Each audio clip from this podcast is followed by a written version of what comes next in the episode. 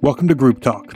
Four shows, one podcast from the Small Group Network focusing on topics relevant to small group ministries.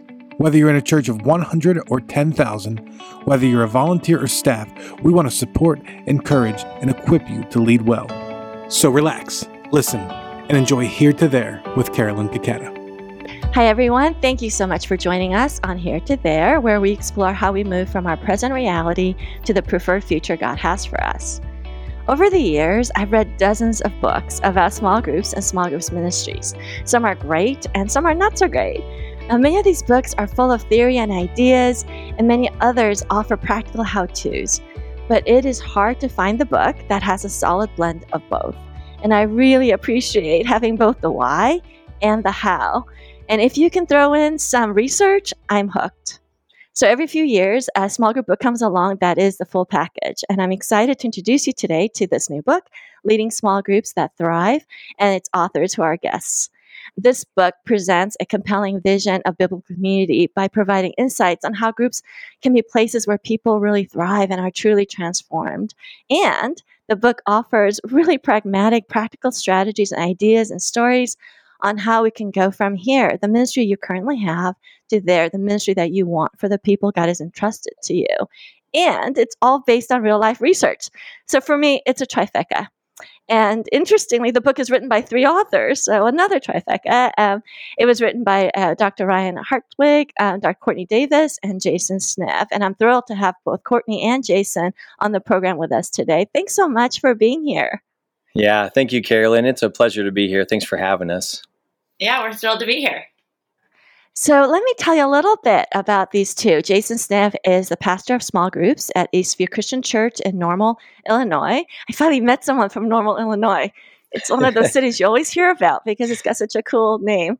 Yes. Um, and, and Jason, I recently learned, is a licensed professional counselor with 15 years of experience developing group life within both the private and the public sectors. Um, Courtney Davis has a PhD in organizational communication. She's the associate professor of communication management at Azusa Pacific University eh, where she teaches organizational, small group, and professional communication. Courtney equips young professionals and leaders to effectively and meaningfully contribute to their groups and organizations. Uh, so thank you, Courtney, for joining us. I know small groups isn't your typical place where you speak because you're a professor, um, but you lend your wisdom in this space as well.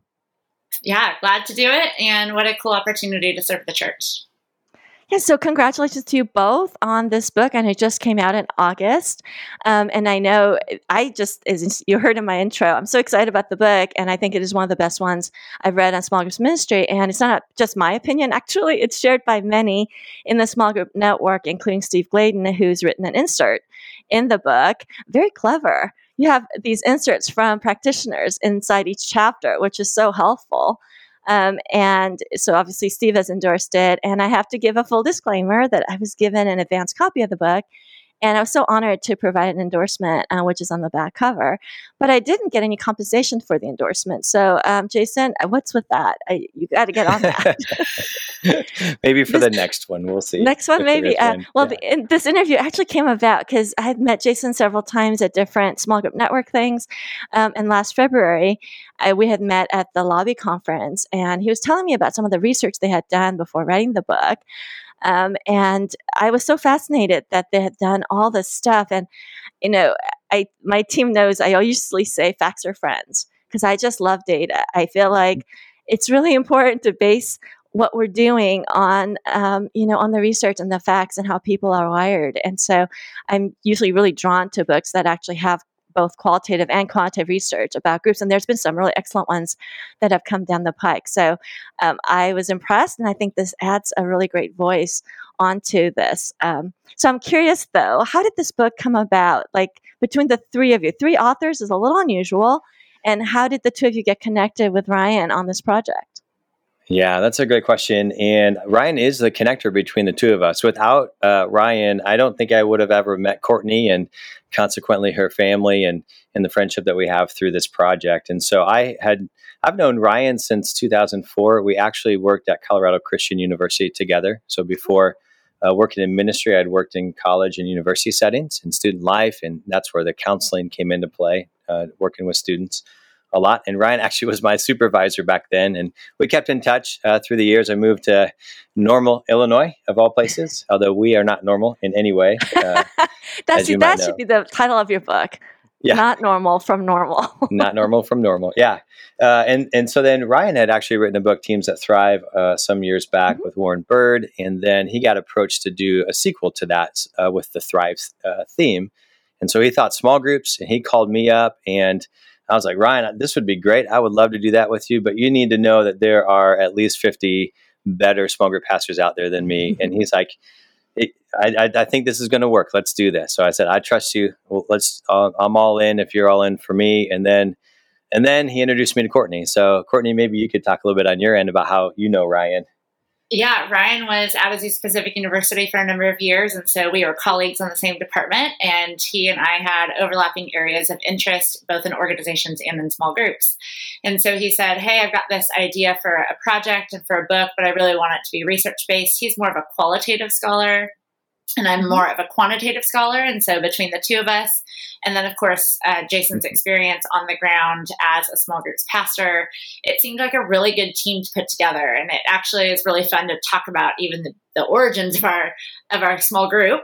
And the ways in which we wrote it i think it speaks a lot to some of the data that we found about purpose and about uh, how teams really come together. And so there's some really beautiful things i think in the story that god wrote and is writing through the three of us working together yeah, it was a book actually written by a, a little group, so it makes sense. Right. Right. Um, so I'm guessing, Courtney, that you were the heavy lifter on the research, uh, the qual- quantitative piece. So walk us through that a little bit. Tell us about the process and who did you get information from? How did you go about getting the information? Then how did you crunch all that out? Sure. So I remember Jason came to California. Ryan was still in California at the time at Azusa Pacific, and we carved out two whole days, and we had whiteboards upon whiteboards. Do you remember this, Jason? whiteboards upon whiteboards oh, yeah. of, of all the things that we thought might contribute and what would be meaningful and what are we actually trying to study in.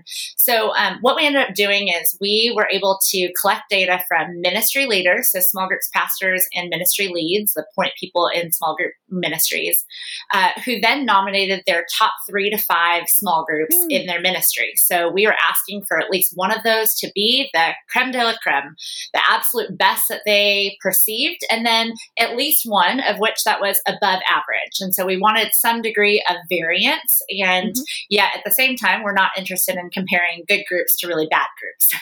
Um, well, and so that once, would be a little awkward, right? To really ask, as a small pastor to be like, oh, I picked you because I, I wanted to help this data on the not, exactly. not a good group. So from those nominations, we then collected uh, survey data from those group leaders and their group members. And so we have this robust data set, both from the ministry level to the leader level to the group member level. And we were able to look across uh, all of that data. So I think at the end of the day, the thing that we really wanted to figure out was what contributes to an individual spiritual growth. So, what about the mm-hmm. group actually contributes to individual spiritual growth? I think we can sometimes look at good groups and they actually are just made up of really mature Christians. And mm-hmm. so, you get a bunch of really mature Christians together, and then you have a quote unquote good group. But that doesn't really help us train group leaders, except if we were willing right. to tell them just go recruit the really mature Christians and they're going to have a good group. Uh, rather, we were able to do some statistical uh, procedures that were able to hold constant that individual spiritual health. So, apart from whether or not your group members were really mature Christians, really new Christians, we wanted to know what is the group actually contributing to the individual growth, which is really fun to have Jason on the team and to say, does that actually matter? What are we really trying to yeah. get at? And what's going to be helpful? Uh, we're not interested in writing a book that is not going to be used yeah, for God's glory and for the good of our people. And so, really trying to figure out how is it that the group is actually contributing to individual spiritual health. Um, so then we looked at a whole lot of uh, variables that we thought might contribute to the group's contribution to individual health. So, uh, what's the purpose of their group? How big mm-hmm. is the group? How many members attend more than 50% of the time, more than 75% of the time? Uh, how do groups spend their time? So, what percentage mm-hmm. of their uh, two hour long meeting or hour and 50 long meeting or whatever it is, what do they do mm-hmm. when they're together? How long have they been together? And so, lots of variables, uh, of course, all in the appendix of our book. And but we really wanted to do a pretty comprehensive look at what would mm-hmm. actually contribute to um, to people growing closer to the Lord and uh, deeper in their relationship with others. So, Courtney, so did you interview um, just get data just from um, certain types of churches, or was it across a spectrum of different denominations, or how did you go about that? Process? Yeah, it was as wide open as we needed and wanted it to be. And so we mm-hmm. were looking for small groups pastors at a variety of size church, denomination, okay. and we looked at denominational differences. We looked at regional mm. differences. We were really interested in kind of this generalizable uh, set of findings. And so you need a pretty good uh, diverse set of participants in your study. And we really sought that so that we can really say this is uh, this doesn't just apply to the Midwest. This doesn't just apply right. to this denomination. This doesn't just apply to um, oh, what's the what's the language in your world? That this idea that it would, had some sort of format. So, are these sermon based groups or cell groups or type of groups? Um, yeah, yeah, yep. type of group. Um, type. Are people yep. growing more spiritually, growing spiritually uh, in specific types of groups? And so, we really needed to get our arms around that. And so, yeah, a very diverse set um, of data, and and then of course we did interview those in our best groups, um, which again we defined as the group actually contributing to individual spiritual growth. And we interviewed, we also observed a number of groups and wanted to see what was going on, um, kind of on the ground, and get that lived experience. Yeah, and so Jason, I could see why they needed you. Yes, for that well, lived experience. and why we needed Courtney and Ryan too, yes. because it all kind of came together really well, and we feel like we had a really good balance. Courtney, you mentioned that just earlier. It was just fun from a team dynamic, mm. uh, the balance that we have or and have had through this project. Yeah. Yeah. So tell me, uh, as I read the book, um, I definitely had some aha surprise moments um, because some of the questions that you mentioned, Courtney, like this is stuff that small groups people talk about all the time. You know, because we're always looking for the the silver bullet, right, Jason? We're looking for yep. the magic formula, right? So, um, so I think you know I thought, oh, this will tell you. Here's this. Here's the secret sauce. But um, there were some surprises from the data that you revealed. Um, but before I, I, talk about my surprises, I'm curious to see what, um, what, were there any surprises for you in the data after um, researching it. Yeah, I think for me, there's uh, quite a few, and actually, some of them didn't even land in, in the kind of final manuscripts too. So we got some things out there oh. that are just kind of floating. But um, I, honestly, I think uh, the biggest one for me was the core size. What what mm. the right size small group is for the uh, best opportunity for growth to occur. Uh, Courtney would say that a lot nicer than I, than I just did, but but but it's in there, and that was surprising. It's not what we have traditionally thought of as the prototypical size for a small group, and uh, I think that was a huge finding uh, in the midst of that. Uh, another one was uh, this was a this kind of finds itself in chapter nine, but and it talked about those best leaders and personal mm-hmm. self care habits. Uh, this was really surprising to me that 35% of the best leaders had a daily habit in the Word, and that, that actually was surprising. That was really low. That... It's really low. oh. Okay. As in okay. only only 35% of see. the best leaders have a daily habit in the Word, and so um, I think so. Your, just, your your takeaway from that is is huh. the takeaway is that we need to spend a little bit more time with each leader just to make sure that they yeah. are are um, not doing certain things, but the habits and the holy habits mm-hmm. and, and the formation is happening with our leaders in the way that we hope that to be happening. Yeah, yeah. That, those are just a few. I mean, there's quite a few others. Courtney, what what rises to the top for you? I'm curious.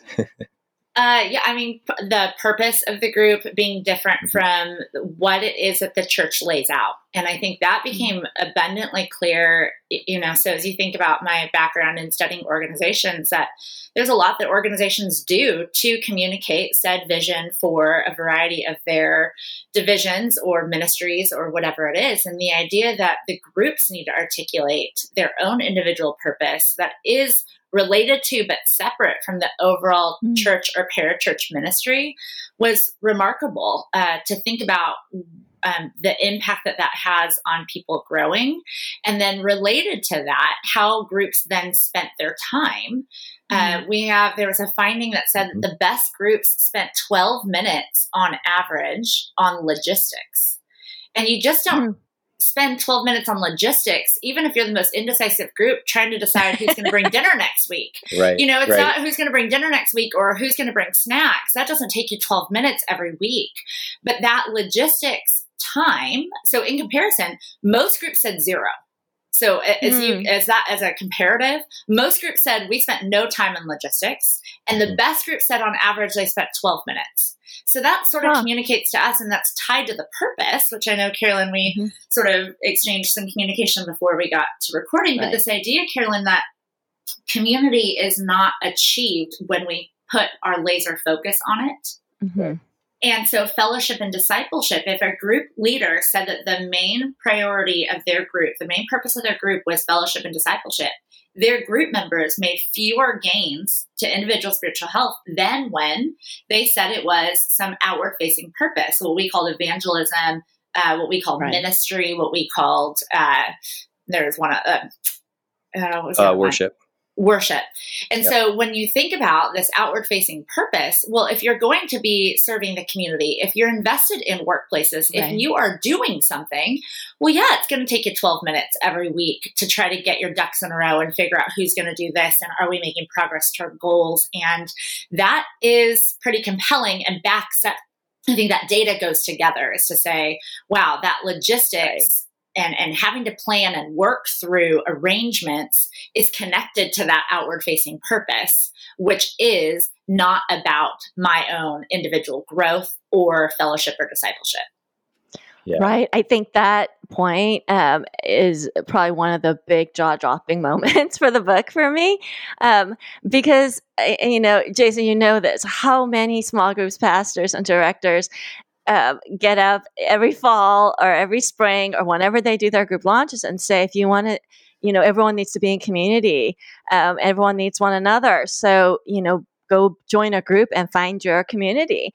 And you say in page 62, um, whatever you do, don't tell people that the primary purpose of your group is solely to build or to be in community. Uh, mm-hmm. Uh, telling people your right. group's purpose is to build community might be the worst thing you can do. And I was like, what? And I thought, is this a mistype? What happened here? Uh, and then you kind of go on and talk more about, you know, that trusting relationships are a byproduct of working together for the goal. So you need the goal, and then community becomes um, comes as an outgrowth. Um, and a fruit of that. So it makes sense when you lay it out and when you're talking about the research, Courtney, it makes sense. But this is a this is going to be kind of a controversial um, finding because it, it's so counterintuitive to what we do in group life. Um, Jason, any thoughts when that came out for you? Because you you live in the small groups world and you know what we all do. Yeah, yeah, it's it's easy. Uh, that might not be the right word, but as we, you know, as you look to connect people, a felt need is that we think that most yes, people want to. Needs yeah, we, we, we, think that most people want to uh, belong to, to things and that they want mm-hmm. to feel connected. And I think that's true. And that might be an initial thought for people. But what keeps them and drives them and then helps them grow isn't that. It's, it's what the group is going to do outside of themselves. And that's what the findings came out to be. A, a really fun story was last well, last October, I, I, was given the, I call it just the State of the Union address to our elders. I get to go once a year and mm-hmm. just talk about small group ministry with them. And one of our um, elders was just, they, they knew that we were uh, writing, right? And we were in the, in the process of writing and we had done all the research. And he's like, what's, what is the most challenging thing for you, for us in our ministry based off of what you're finding. And first, I'd say the cool thing about this is that this is not a here's how we do this kind of book. Right. This is a this is challenging for my ministry. Like there are seven things right now that I need to change in ministry because of our findings. So I've given myself more work, right? But back to my point, uh, the story was the elder just asked, "What's what do we need to do?" And I did, and I went right to this thing about purpose. Every group has to define what their purpose is, and specifically what the external purpose outside of their group is. And the really cool moment there uh, was that he just paused and he was quiet And it was quiet long enough that another elder was like, Chad, are you okay? and I just said, and, and, and he just said, yeah, I, I finally figured this out because he had been, they'd been leading a small group of newly married or those that mm-hmm. were soon to get married. And they were having a good time uh, with it, but they were hitting a wall. And he finally, right. he just said out loud, oh, our purpose is to make sure every small group or everybody in our small group begins with a healthy marriage. And so we have to be mm-hmm. laser focused on that. And he just had an aha moment. And that was that was uh, just so fruitful to see that. And I that's our hope is for every group to be able to articulate that because then that propels us forward. And that's what I think then creates some healthiness within groups and just all the fun things that we think can happen in groups can really kind of be opened up to start happening. Yeah, yeah I think those oh. those.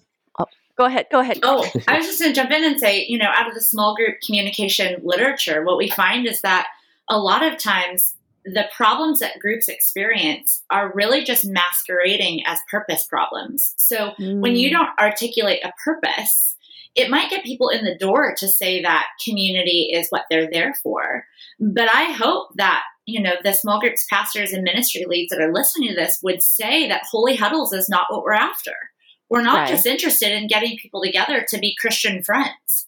Um, and that ultimately doesn't persist. So it might get people in the door, but it's not why people generally stay. And, and I think that would be you, the both and, right? That would yeah. be the felt yeah. need, I think, is for connection, especially now with the loneliness epidemic. I think the mm-hmm. felt need, and that's very valid to honor um, especially if someone's new to church, new to faith, new to a city. Um, so to not throw the baby out with the bathwater, but to say, hey, you can start with the felt need. It's a great place to start for a desire for friendship and relationship. But if that's where you end, um, then you really miss the boat. Would that mm-hmm. be fair?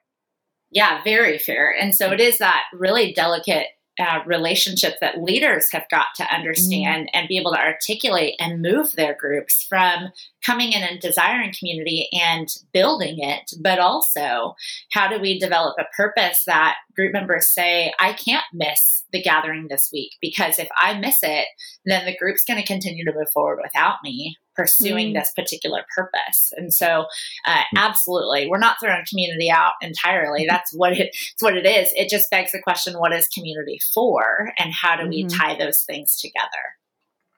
Well, the subtitle of the book is Five Shifts to Take Your Group to the Next Level. Um, so, in one minute, you summarize the five shifts. Um, and then let's focus. I, it's hard you know in our limited time to focus on all five but um, i wanted us to kind of focus on four, numbers four and five. But if you wouldn't one of you guys um, give us kind of the summary of the five and then we can drill down a bit more on the last two.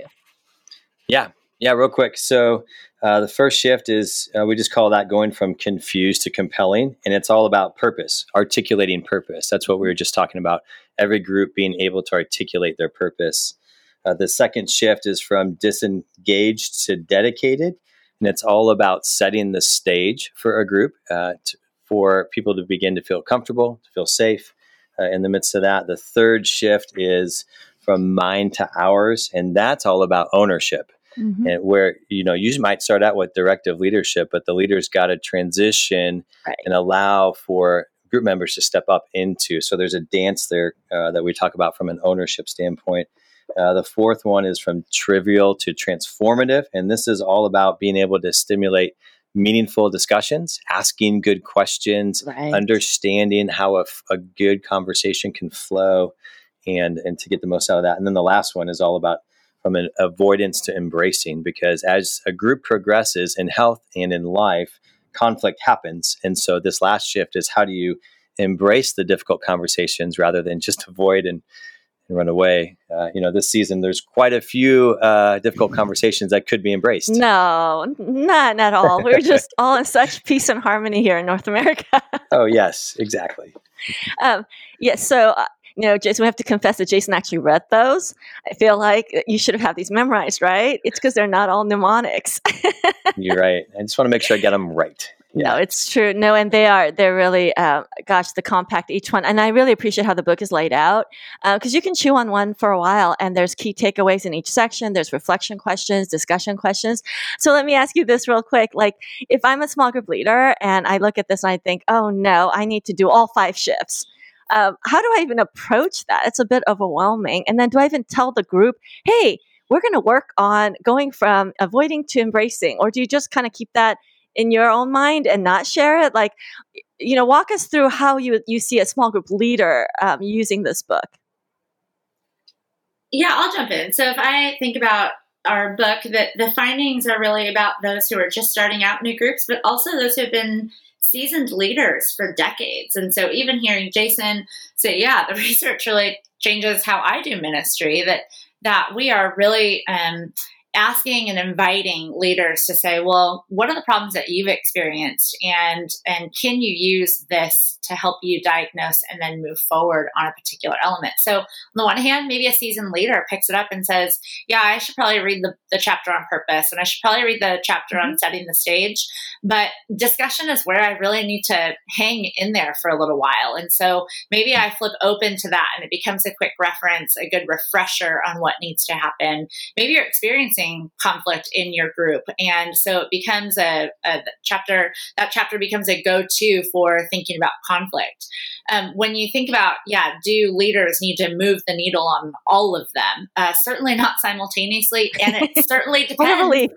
yeah. And it, and it depends on what stage your group is in. So if you're at the very beginning, and we detail a little bit of group development literature, is if you're in the very beginning stages of starting a group, uh, to invite all these group members into so many decisions um, will likely be very overwhelming for them. They're, as we said earlier, looking for directive leadership and they want you to take the lead and to, for them to follow and for them to get a better sense as to what they're expected to do and what the group is becoming.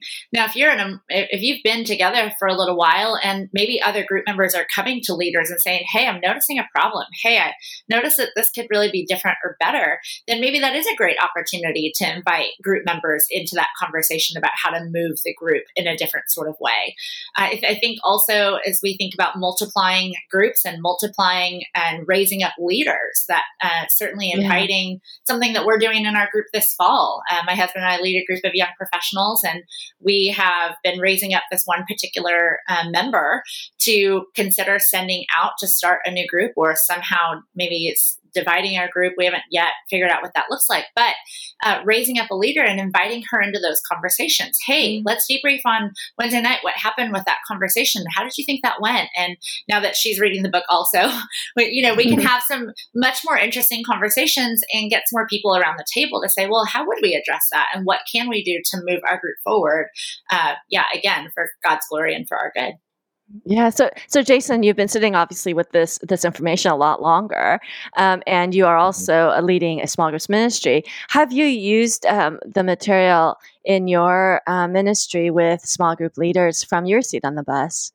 Oh yeah, absolutely. Uh, once we got our outline going, uh, when we got into the writing stage, uh, I I just used it. Uh, the purpose in particular, uh, like mm-hmm. I had mentioned a little bit ago in that story last October, uh, right after that point, we began to really create um, easy ways for leaders to really define their purpose and mm-hmm. using some of the, the things that are in the book right now and uh, use that to our advantage. Uh, in fact, uh, it's interesting how sometimes this works, but we had some seasons of conflict last fall with some small groups and small group leaders. I just literally opened right up to you know chapter chapter eight and just started like, I'm so glad I wrote through. This. yeah, hey, this is great. I have a guide. It's right here. Yes, so, so, perfect. some really great people said these things, so here we go.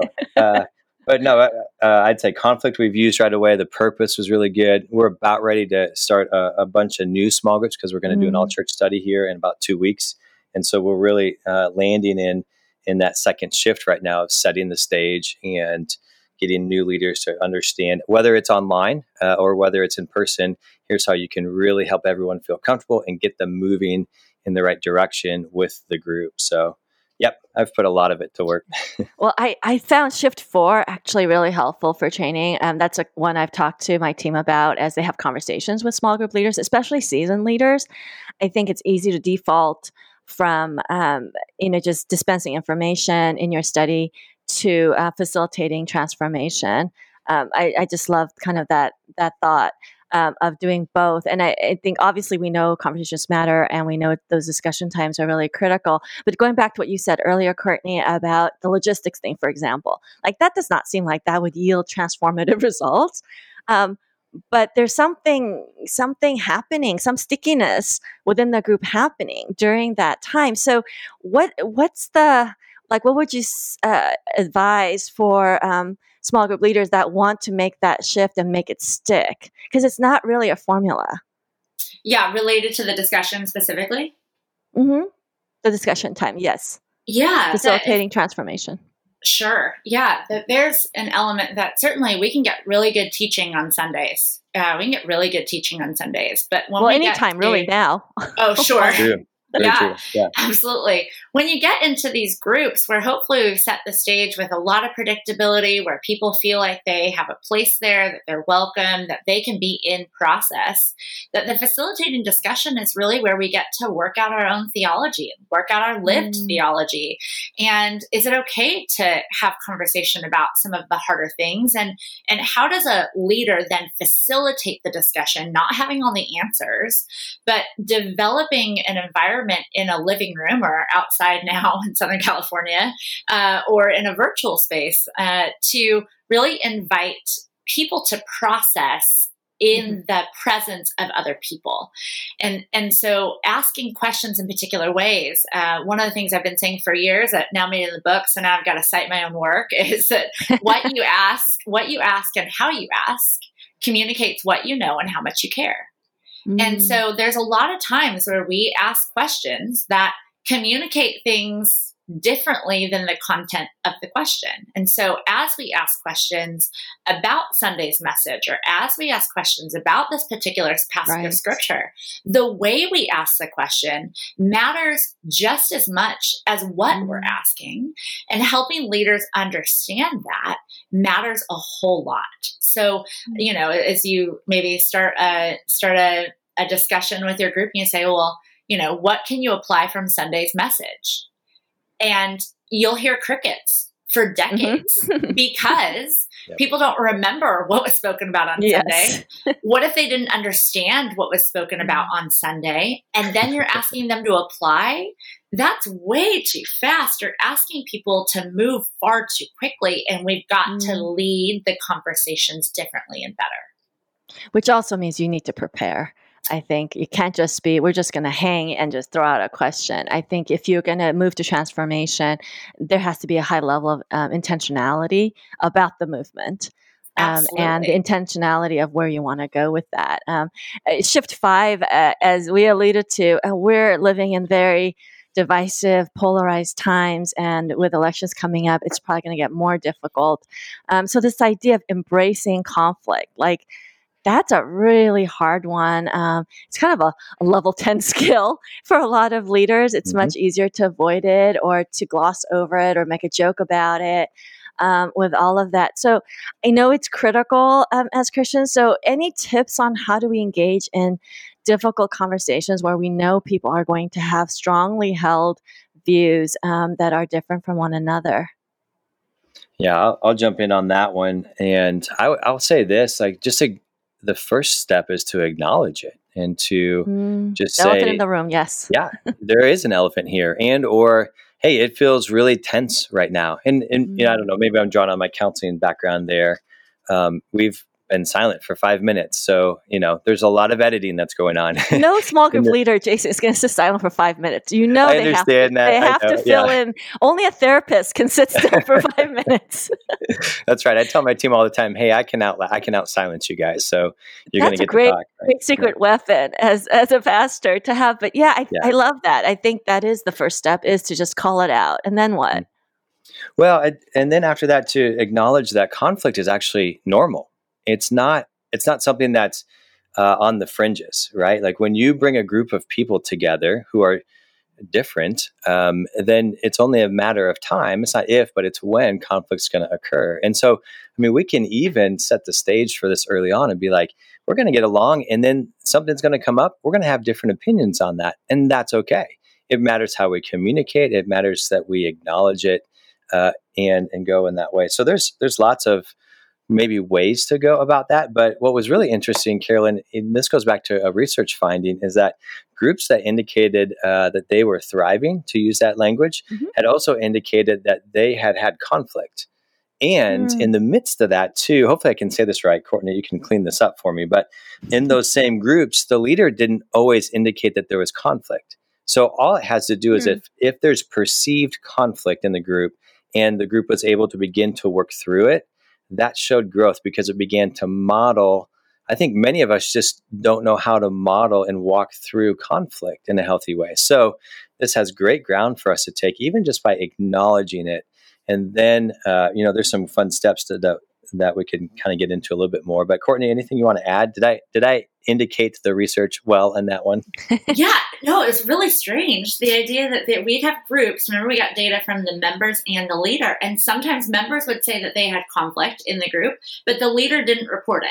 Or the leader mm-hmm. said that there is conflict, but members didn't report it. And I imagine that that sometimes happens because conflict doesn't happen always at the group level. That we might have mm-hmm. a conflict with one or two people in the group, or the leader knows about this one little thing. But it does go back to the conversation on purpose that if you think about, if I think about my marriage, um, my husband Matt and I have been married almost 11 years. And why do we get into conflict apart from our sinful tendencies? Uh, when we're willing to call something out and go, hey, Matt, like, hey, there's something going on and I'm just noticing this about you. But we agree that our goal is to glorify God and to be, um, be a, a brother or sister to propel the other to know the Lord more and to trust God more, that right. that makes us more willing to raise the conflict.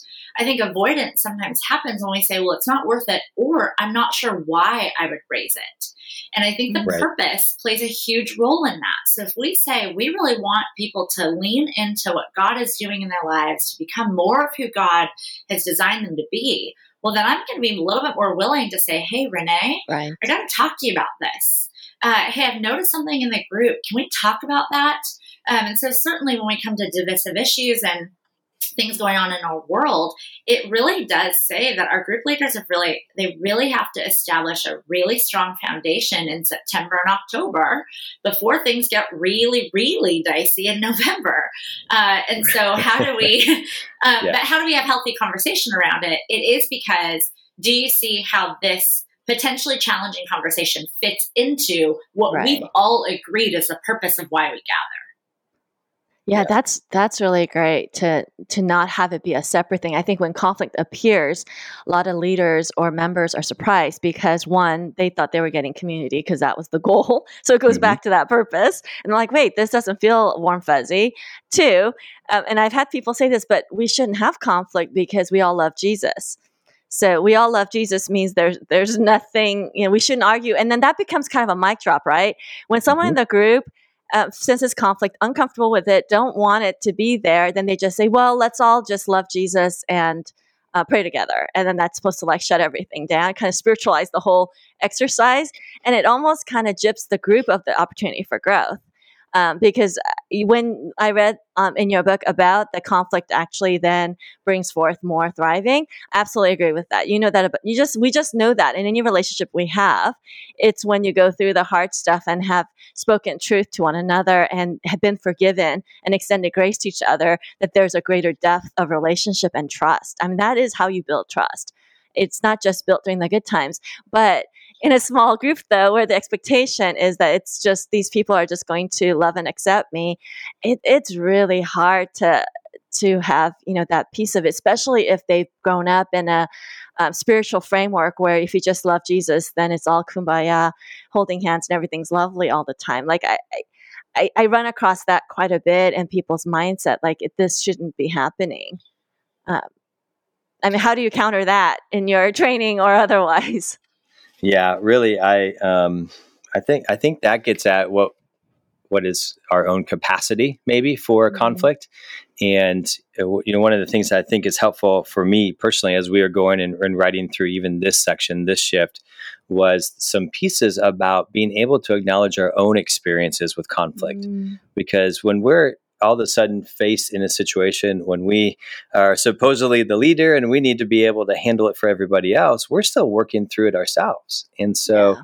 being able to pause and pray, uh, whether it's in, in our head, dear Lord, please help, or God, make something sound right here, uh, intercede. Uh, even just that pausing and praying can be formative.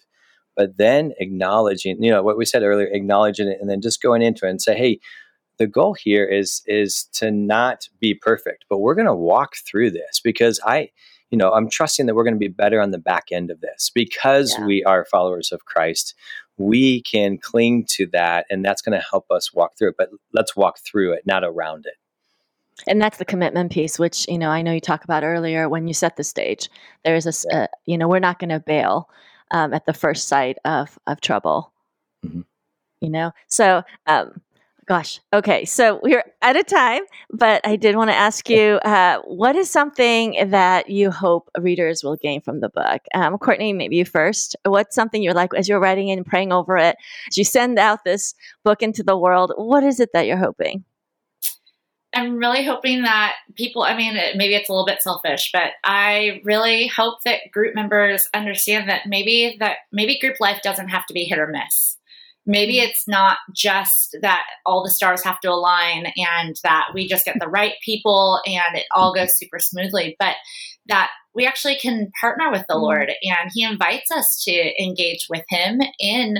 Uh, in in cultivating these really transformative experiences, and I love the idea that there are very practical things that we can do. And so I have said for a mm-hmm. number of years, as Jason knows, that to some degree I wrote this book for my husband because he's not trained. He's a mm-hmm. web developer and he's not a trained PhD in organization and small group communication. And so to have him in mind, that my hope is that there are really lay leaders. Uh, I appreciate that the church is made up of really willing servants who mm-hmm. need and want to be trained to do this well and uh, and that hopefully leaders feel equipped to take a step forward and maybe can't move the needle on all the things, but at the same time, but can see it as a resource to continue to invest in the people that the Lord has placed in their care. Yeah, and it is a great tool for um, small group leaders and especially for coaches to use with small group leaders. It's great conversation topics and questions, um, really good material to help equip, especially if you're not trying to do all five at once. That's a little, little, little much. And what about you, Jason? What's your hope for this book? Yeah, I, I, hope that, you know, we wrote this with the leader as the audience, uh, and we wrote it in such a way that they could hear the voice of their group members as well as the group of ministry or the voice of ministry leaders. Uh, and so they're kind of just right in that middle. But I hope the message comes out is, is that they have what it takes mm-hmm. and that they, you know, God has e- equipped them and given them the call to step into something that is both Im- immensely potentially rewarding and also maybe some of the most difficult work that we could really do with other people. Uh, but they have what it takes, and that this can just, as Courtney was saying, to equip them to do it well and to have confidence in the midst of that uh, I'd say a byproduct of that too. I love what you said, Courtney, about uh, for your husband Matt, uh, and, I would say too that this might even motivate some group members uh, to begin to step up and to see what their mm-hmm. role is in the group. You know, we we put a lot of emphasis on the leaders, and uh, mm-hmm. they're kind of from a ministry standpoint, they're they're our main volunteers, right? They're the ones that we pour the most time right. into. But I think that there's some things in this book that will elevate the, the group members' role and responsibility uh, in the midst of this that can help make a group thrive more, uh, more completely, and have some more uh, types of depth and interaction. So I hope that, that it hits at that one as well. Mm-hmm. Yeah, that's good. And I think um, for small group uh, point leaders, or mostly our, our, listeners, it's a good blueprint kind of in general to use for just to check on how your groups are doing. Um, I, mm-hmm. I think the definition you have for what a group looks like when it's thriving um, is spot on. And as you build um, out the small groups ministry, especially to train new leaders, to kind of start putting some of these um, shifts in the groundwater early, and, and set the expectation that you're going to have conflict, you're going to need commitment, you're going to need a purpose beyond just having friendship. I think if you can set that in earlier, it's so much easier, isn't it, Jason, with newer groups than it is with with existing groups trying to change the ship um, mid sail is, is a lot harder. So I, I would encourage um, people in my seat on the bus as small group pastors to um, glean that from it as well. And then on a personal note, um, and we'll close with this: What's a challenge that you're wrestling with in your ministry, um, and or something you're excited about? Either one. Um, this has been an interesting season of ministry. So uh, maybe we'll start with you, Jason. What are you challenged by or excited by? Yeah, I, I, think that this season has really challenged um, a lot of how we equip leaders and and to make sure uh, that they are doing well uh, so that they can do that for their group members. Uh, it's provided the opportunity for us to prune things uh, in our mm-hmm. ministry uh, that maybe we wouldn't uh, have to. Yeah. And, and, and so I feel like it's really helped us define what's essential and what's not essential. and and in all honesty, we've cut a lot of stuff, and so some of that's, you know, we've taken we've built that through the years. Hey, that's really good, but we Your don't need it right cows, now. yeah, yeah, yeah. It, and so we've we've really taken. Um, that's been challenging in a good way. It's motivating because I think it, it, it sets the stage for us in the future to be able to um, expand. One of the things that I'm really wrestling with from a group standpoint is in our neck of the woods, how do our groups become more the front door um, mm. for the church family? Mm. Uh, because the front door of the of the physical church is probably closed or it's limiting who can come right. in our group size uh, the size of our groups can still really invite a lot of people and so um, trying to instill the confidence for groups to really hey there are people that are one invitation away and just mm-hmm. invite them to your next group and see what happens right so that's both encouraging i think because uh, it's a yeah. new frontier for us and uh, and also challenging to kind of um, shift the ship so to speak. yeah, I think a lot of us are in that same boat. And what about you, Courtney? I know you're a professor. Your teaching environment looks a little different in the pandemic as well, especially in California. Yeah, I think as a university professor, trying to figure out how to informalize communication with students. Mm. So, Zoom and even Google Meet and the technology is out there is helpful, but it's still very formal. And so, trying to figure out how to run into students, uh, the equivalent of running into students on campus, trying to figure out how to do that, I think is a big question for me is how do I informalize communication? How do I run into students? How do we connect in meaningful ways, especially on a Christian campus where that is our mm-hmm. ministry and being able to see the looks on students' faces and discern that something's not quite right and being able to ask that follow up question. I think as a, as a small group leader myself, uh, in partnership with my husband, I think we're really excited this season to invest in sending. And so, what mm. might the next year look like? And it feels fun. We've been together for about four years and with a pretty core membership that's been with us for um, those four years. But I think it's about time. And there's a, like I mentioned earlier, there's a leader that I think we're getting ready mm-hmm. to send. And it'll be really fun to give her more of the ownership of our group this fall mm-hmm. with the hope that she'll feel confident to step out and we can have conversations about how to send uh, or, or multiply into two groups um, in the near future that may end up being your you guys' second book because um, sending, planting, um, dividing, however way you put it, that is one of the hard, hard things. Yes, it is um, in yeah. group life. So that might be the next net you guys crack together um, for the sake of the small groups community. So I know you can get this book, "Leading Small Groups That Thrive," anywhere um, books are sold. But if you wanted to buy multiple copies, I was just curious um, if you wanted to buy multiple copies for your group's ministry. Is there where's the best place to purchase that? Yeah, I think is Amazon fine or yeah, I think so. Zondervan is our publisher, and Zondervan's uh, website. I think they've got some bulk ordering on their. Okay. Um, okay. I think it's called ChurchSource.com would be really helpful, but of course, Amazon, Barnes and Noble, Christian Book, all have them as well. Okay. And then I was recently also on the website for your book, thrivinggroups.com, and you have a list of free resources, which includes self assessments. Again, because I love data, I like went ahead and took the self assessments just to see where we are. And then I was like, oh my gosh, we got a long ways to go. um, so there's yeah. some, some fun free stuff in there uh, for you guys to go check out. And you can also interact with all three authors um, on there. And Jason, I know you're part of the Small Group Network Huddle in Illinois, um, and you are on our uh, Facebook page because I see you pop up every so often. Mm-hmm. So if you have any questions for Jason, and you have any questions about the book, um, you you know when this goes on our Facebook page, feel free to interact with him. Um, I just volunteered this of our guests. I didn't know if you knew that. feel totally free to fine. Thank you. Yes. Feel free to ask questions, push back. Um, you know, ask him how he can sit through five minutes of silence successfully. you know that that's a Zen master skill that um, I do not have. Lawyers are not known for being silent. So no, neither are pastors, right? Um, so or professors. It's, it's or professors, yeah, it's a triple whammy for the rest of us. So, Jason, we need we need to learn that skill better.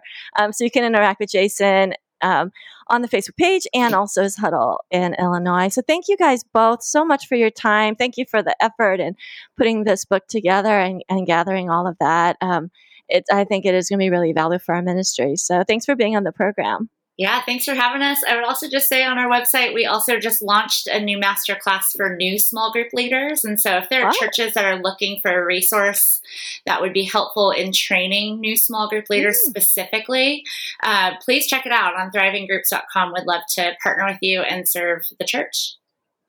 Oh, that's a great idea. Maybe they can invite you to come to their small group. Now it's all on Zoom anyway, to come to their small group training. Maybe um, you guys would be available for that. So many ways to reach you and kind of get some of the, um, you know, some of the nuggets that are so helpful into our our ministries as well. So God bless you guys um, and take care.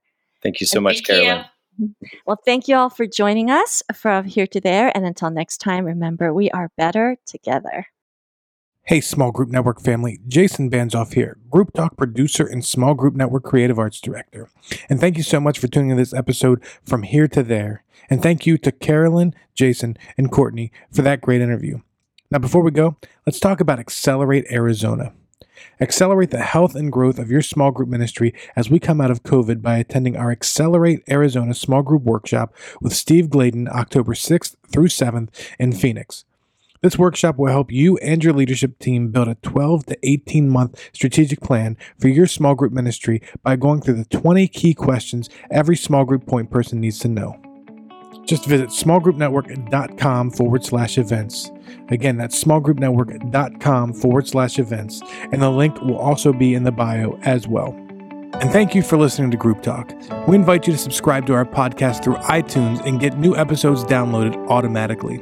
Also, if you enjoy this program, please take a few minutes to give us a positive rating on iTunes so that other small group point people can find us more easily. We encourage you to visit our website smallgroupnetwork.com to access our library of free resources, connect to a huddle with other small group ministry leaders in your area, read our blog articles, or join us on our Facebook group. Don't forget to use the hashtag SGNet when engaging with your social media channels. Thank you for your support.